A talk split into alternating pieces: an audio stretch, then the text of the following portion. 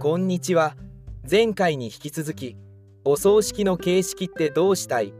一日葬と仮葬式の若干の制限についてお話をさせていただきます。まず一日葬ですが知識者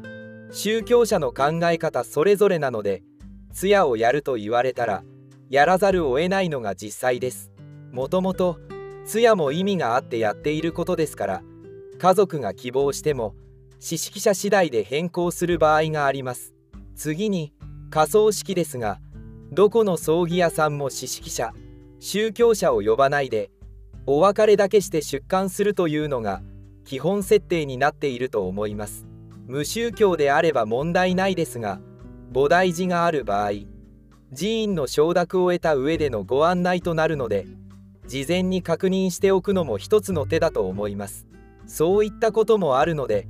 最近は事前にお葬儀の相談に来られる方も増えています。昔であれば縁起でもないと避けられてきましたが今は不安要素をなくすためにもしくは自分のためや家族のために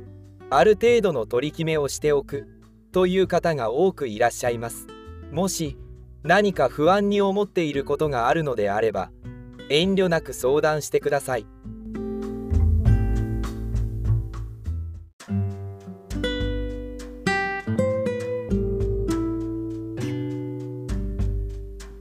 本日のお話はこれまで次回もよろしくお願いします最後まで聞いていただき